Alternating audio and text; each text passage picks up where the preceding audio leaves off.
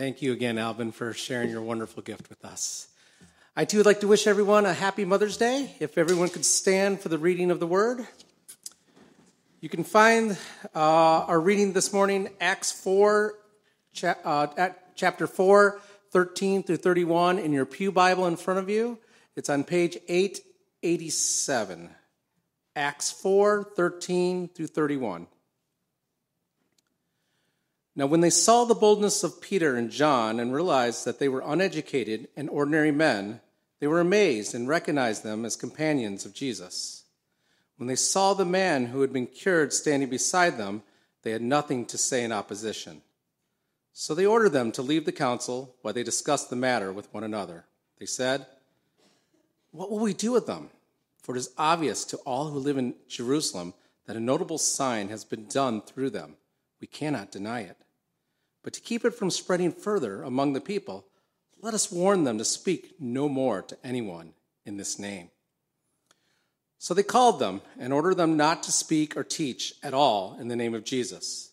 But Peter and John answered them Whether it is right in God's sight to listen to you rather than to God, you must judge.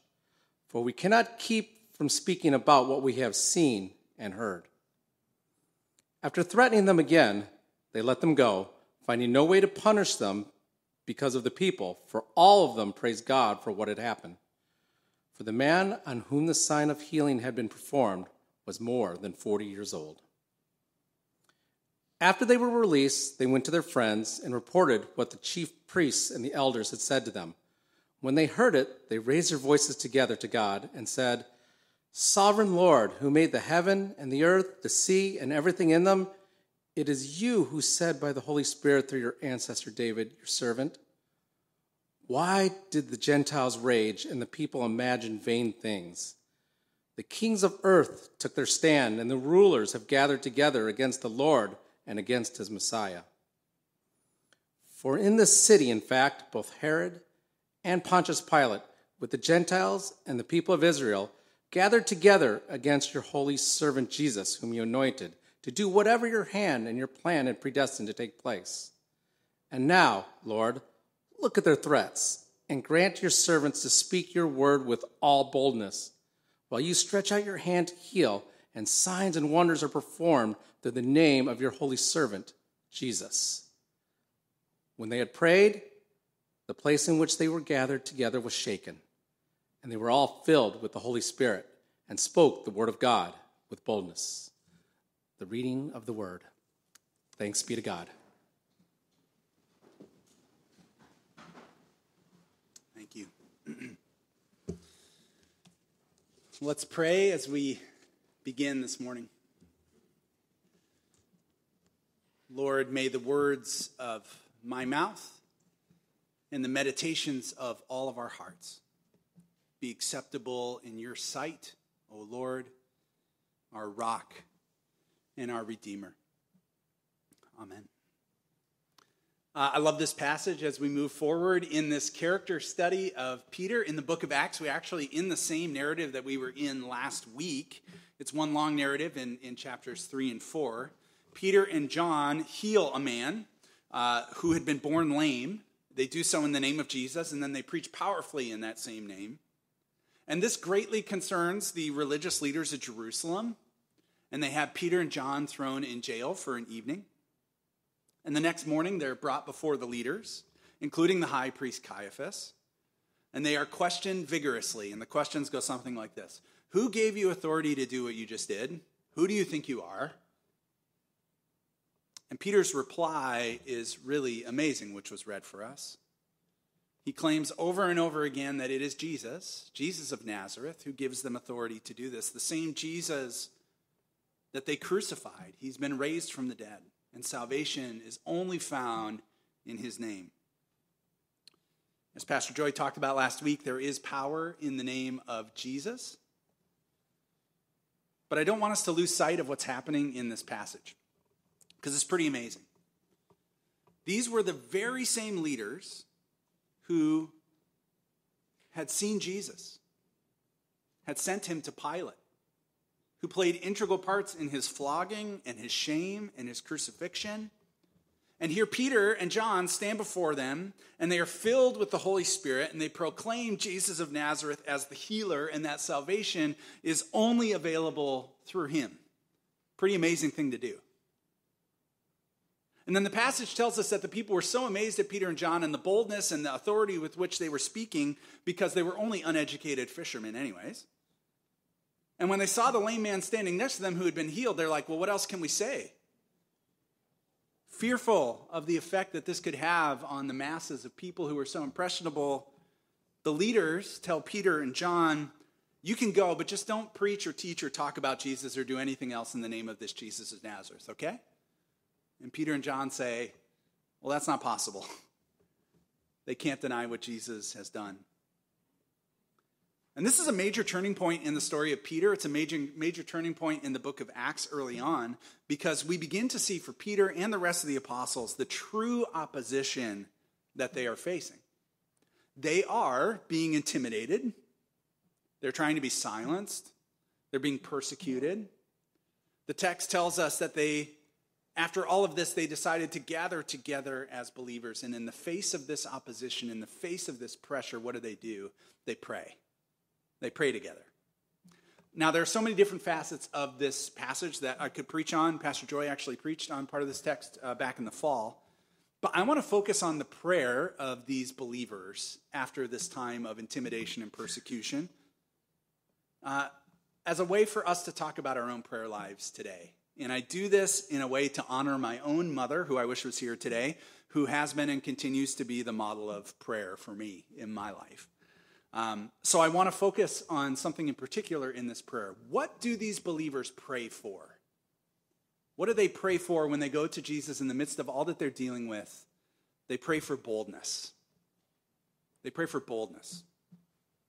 And that's what I want to focus on this morning, and I want to encourage us to think about what it means to pray for boldness in our lives.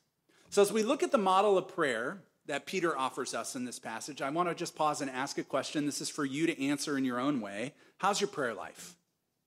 How's your prayer life? How would you describe it to others? How would the people who you are closest to in your life describe your prayer life? When do you turn to prayer? Um, I posed the same question to our youth recently. Uh, one of the great joys in this season of of life for me has been the opportunity to step back into youth ministry with our junior and senior high students. And we actually spent time talking about prayer a couple weeks ago as we've been walking through the Sermon on the Mount. Um, let me tell you, by the way, the students in this church are just incredible young men and women. I hope you get to know them. I hope you hear about what God is doing in their lives, and I'm so proud of them and so thankful for them. They are leaning in, they are learning, they are worshiping, they are growing. Um, so, anyways, I asked them about their prayer life. And uh, I said, How many of you are likely to turn to prayer most often when you're in a time of need?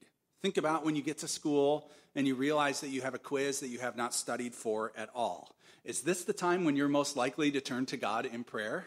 I saw a lot of nodding heads, like, yeah, that's probably the time.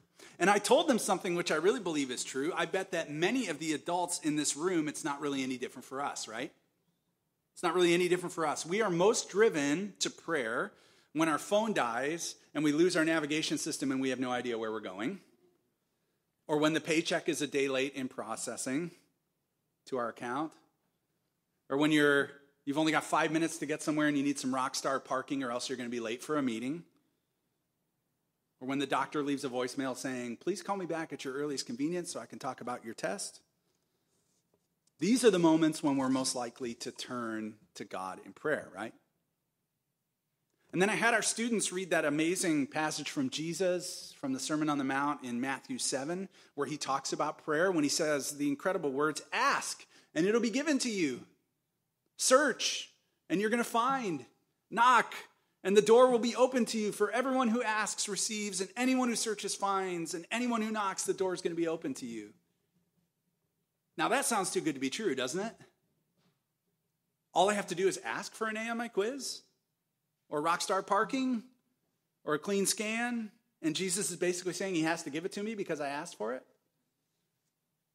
I think we know the answer to that is that's not exactly how it works. I have a notebook full of unanswered prayers in my life. I'm sure many of you do too. So, what is Jesus talking about here? Well, this is in the Sermon on the Mount, where the passage uh, that Jesus talks about prayer is found. And, and all the Sermon on the Mount is about is, is about the values of the kingdom of God. Jesus' values and the values of the kingdom of God. So, if we're striving for the values of God's kingdom, we can ask freely, and God will be faithful to provide for us. But when we ask for an A on a quiz that we haven't studied for, or a parking spot, or a charged phone, those things might be worthy of prayer, but they're not kingdom values, right, everybody? So we shouldn't be surprised when God doesn't grant these requests. It's fine to pray for them, God cares about those things too, but those aren't exactly kingdom values. So back to our text in Acts chapter 4. What might the, what might we expect the disciples to pray for after their episode in the temple, after being jailed, after being told you can't talk about Jesus anymore? What would we expect them to ask for in prayer? Maybe that God would silence their enemies so that they couldn't continue to do them any more harm.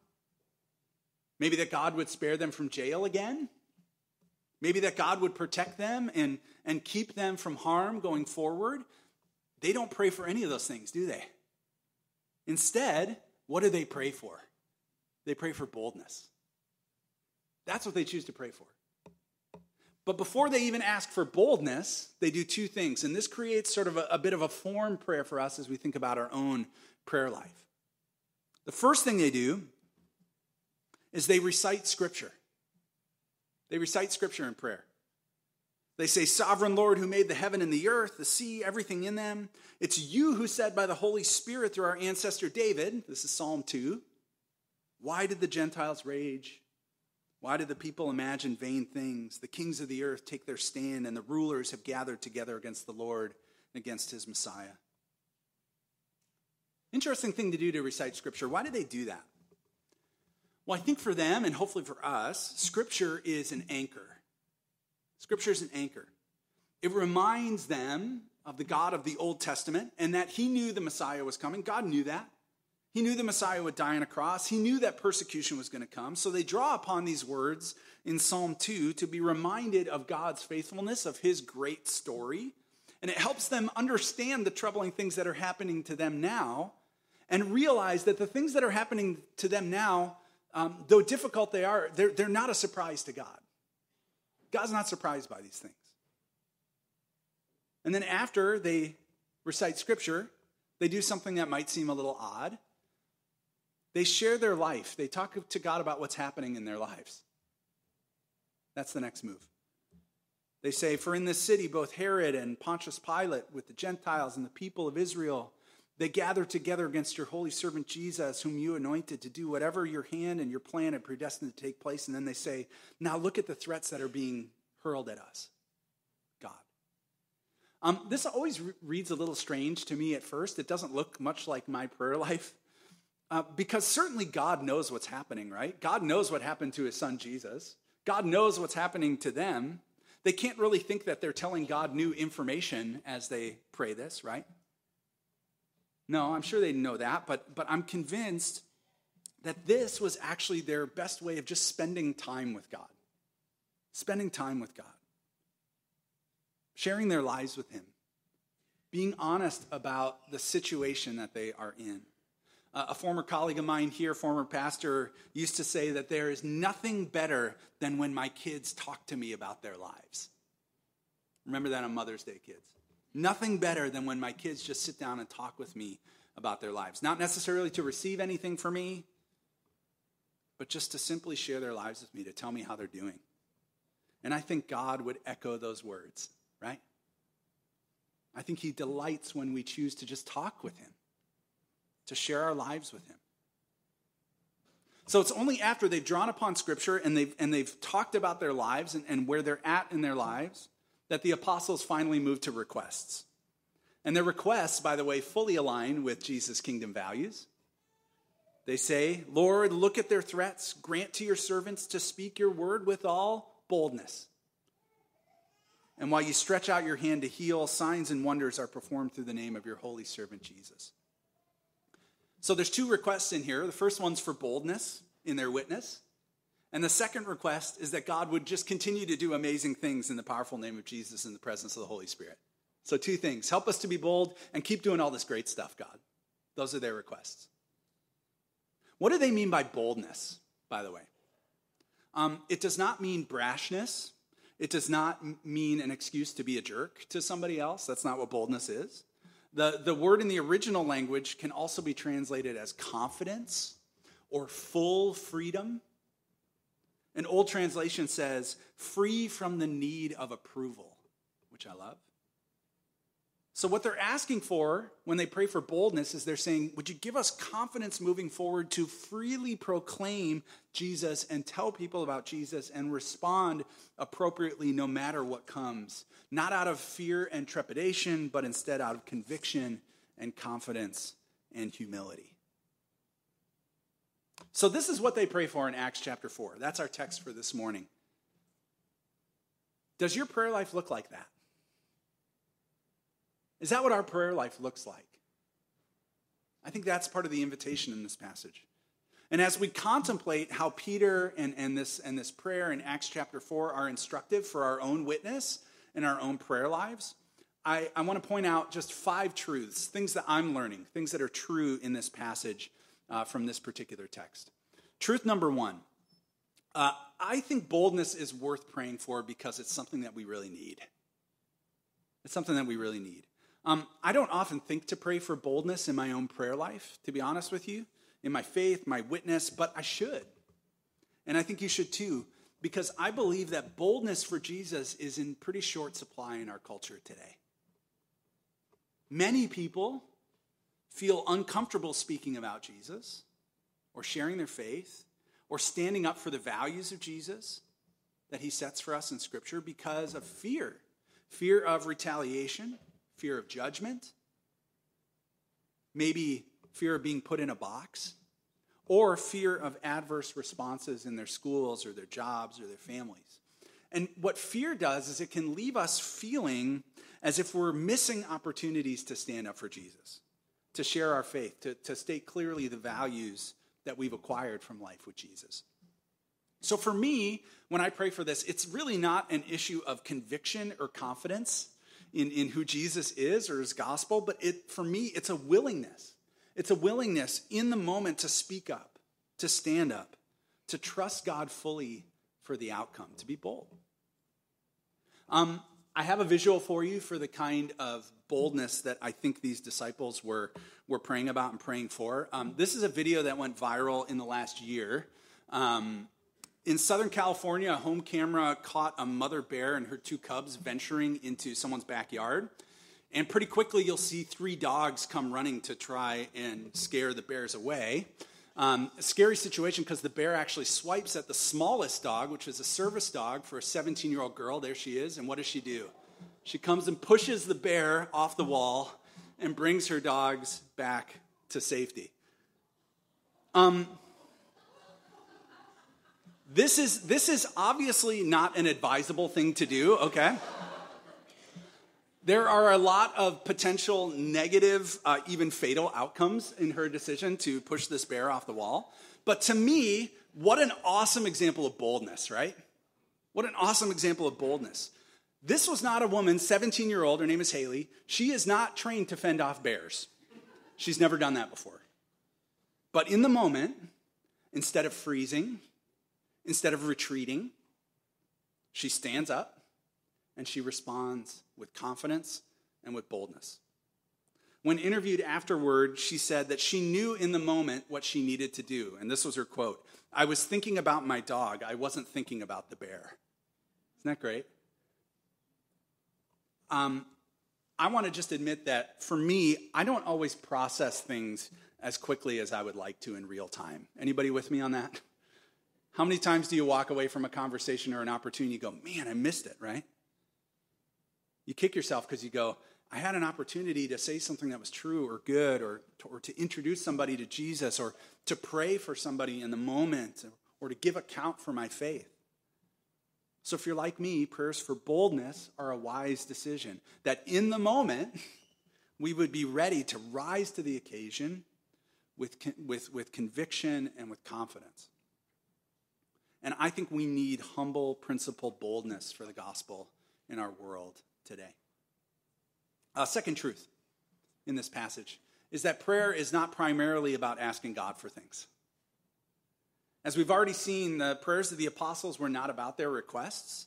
Um, the prayer life of the disciples was focused on their knowledge of Scripture, about their willingness to, to share their lives with God, to be with Him, to enjoy His presence, which often confronts our very hurried prayer lives where we jump straight to requests and concerns as if God is a genie in a bottle, right? Um, I had a profound experience of this kind of prayer just in the last um, couple weeks. I was deciding, I, I decided to walk to work on a nice day. It takes about 20 minutes for me to walk here from my house. And so I thought, man, 20 minutes of good prayer time, that'd be great. And so I started walking, and, and, and as I tend to do, I sort of launched into requests and petitions, things that I was wrestling through in my life, right? Jesus, I need you to show up here. Jesus, I need a sign from you. Jesus, would you speak into, in, into this in my life? Would you speak wisdom? And all those prayers are totally valid. I invite you to pray those prayers, similar prayers. But I didn't really feel anything. It wasn't much going on in that prayer. So I started to slow down the pace of my walk a little bit. And I felt a sense that Jesus was walking with me.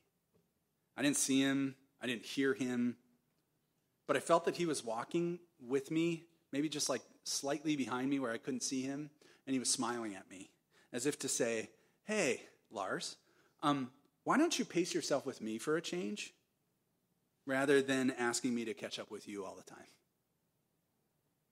And so for the rest of my walk, I just kind of focused on walking with him. And I shared my life with him. Shared my heart and my emotions and my hurts and my pains and my fears. And then something amazing happened in that walk. I lost my need to ask him for anything. Just lost it. I so enjoyed just being with him and walking with him that I didn't really have space for much else. And that to me was a beautiful time of prayer. Friends, would you try that kind of prayer? Would you try that kind of prayer? Just reimagine your prayer time not as a list of prayer requests that just need to be unloaded on God, but rather just being with Jesus sitting at his feet, pacing your life with his life, enjoying and delighting in his presence.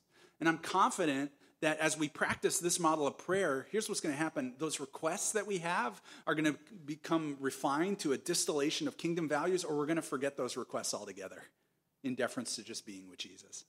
Both of those outcomes are great. Third truth, I'll go quickly here. Peter and John pray for a boldness that they've already exhibited. I love this. Um, I love that they pray for boldness because what would they call what they had just been through if it wasn't boldness? When the same leaders who put Jesus to death throw them in prison and tell them to never mention the name of Jesus again, and they reply, like, well, too bad, we're going to keep doing what we're doing. Was that not boldness? That's boldness. And I think it's instructive for us that so many of our prayers are not one time prayers, right? They're things that we have to go back to over and over again. They continue to pray for boldness, in part because I'm sure that they're like, we need boldness to, to continue to respond to what the Holy Spirit's doing, much like Haley pushing the bear off the wall with her bare hands, right? It's not like she's equipped to do that again now that she's done it once, right? That's why they pray for boldness. And this should likewise be a persistent prayer for us. If you feel like you've achieved perfect boldness, you are likely susceptible to all sorts of sins and snares because you probably lost your humility. So, continued prayers remind us that it is God who gives us boldness. It's not something we create on our own. Truth four uh, the disciples show a desire to be a part of the work of the Holy Spirit. Um, I think these disciples pray for boldness not because it was like a character trait that they really wanted. They're like, it just sounds cool to be bold, like bold people. I think it was because they saw the amazing things that God was doing through the ministry of the Holy Spirit. That's what the book of Acts is about, by the way. How remarkable this was. The, the ministry of Jesus was continuing through healings and miracles and, and people coming to deep faith. And they're like, I just want to be a part of it. They didn't want to shrink back from opportunities to be a part of God's work in their midst. So it wasn't about coming across as, gold, as bold people, but rather a desire to advance and magnify what God was already up to. Is that the tenor of our prayers? A desire to humbly be a part of what God is doing? Or are we preoccupied with our needs and our gifts and our contributions? It's a convicting word, but we can echo the words of those praying saints in Acts 4 when they say, Grant your, service, grant your servants boldness and keep doing the amazing things that you're doing, God. Who's doing the amazing work? God the Father through his Son Jesus, through the ministry of the Holy Spirit. So we get to pray to be a part of that work.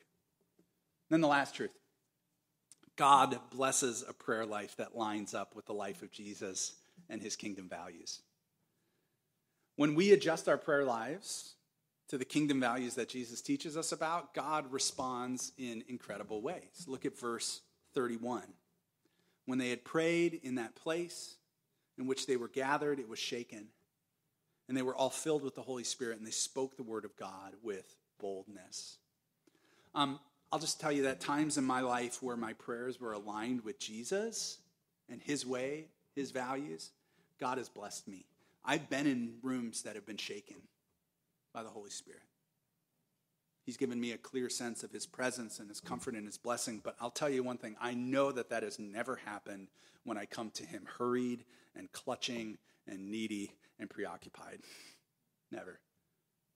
It's when I rest in Scripture and I delight in His presence and I align my life with His life and His values that He is made most known and most powerfully evident. And isn't that really what we desire in our prayer lives? A powerful sense of God's presence and movement? Don't we desire this more than the prayers of our finite minds to be answered in the way that we think that they should be answered? God blesses our prayer life when it looks like Peter and John and those believers in Acts chapter 4. So that's a lot. But as we close today, I thought it would be a, a good opportunity for us to take these prayer practices to heart and actually enact them. Just as those believers in Acts chapter 4 gathered together, so we actually gathered here. Great, you already did it. It might have been a group about this size actually gathered together for their prayer meeting. So we're gathered. So let's do it. Let's do the same kind of prayer. Let's, let's, let's, let's enact this prayer that they've modeled for us scripture and sharing life and bringing our requests for boldness and the continued work of the Spirit. Would you pray with me?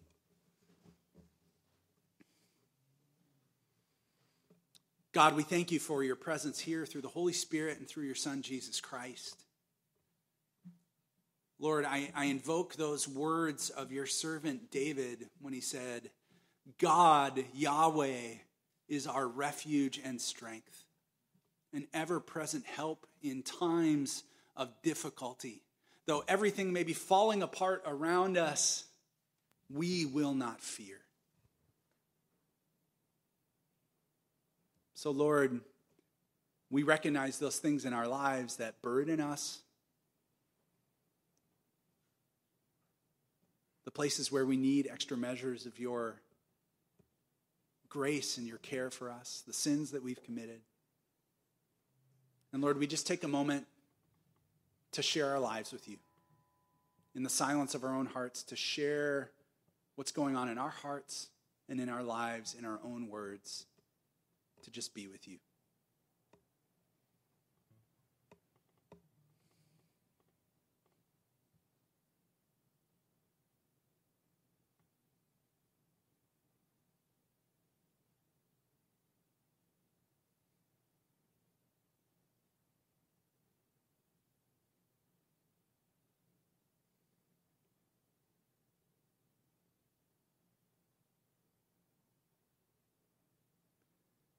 Lord, if these were our prayers today, this would be enough. Just to rest in your word and to share our lives with you and to delight in your presence. But we also ask, Lord, for two things. Would you give us boldness? Would you give us confidence and conviction in our witness for you so that we might live for you each and every day? And would you continue to do amazing work through your Holy Spirit? Lord, we desperately want to be a part of the work that you are doing in this world and in our lives. We thank you for your gracious presence with us. Amen and amen. Let's stand and worship together.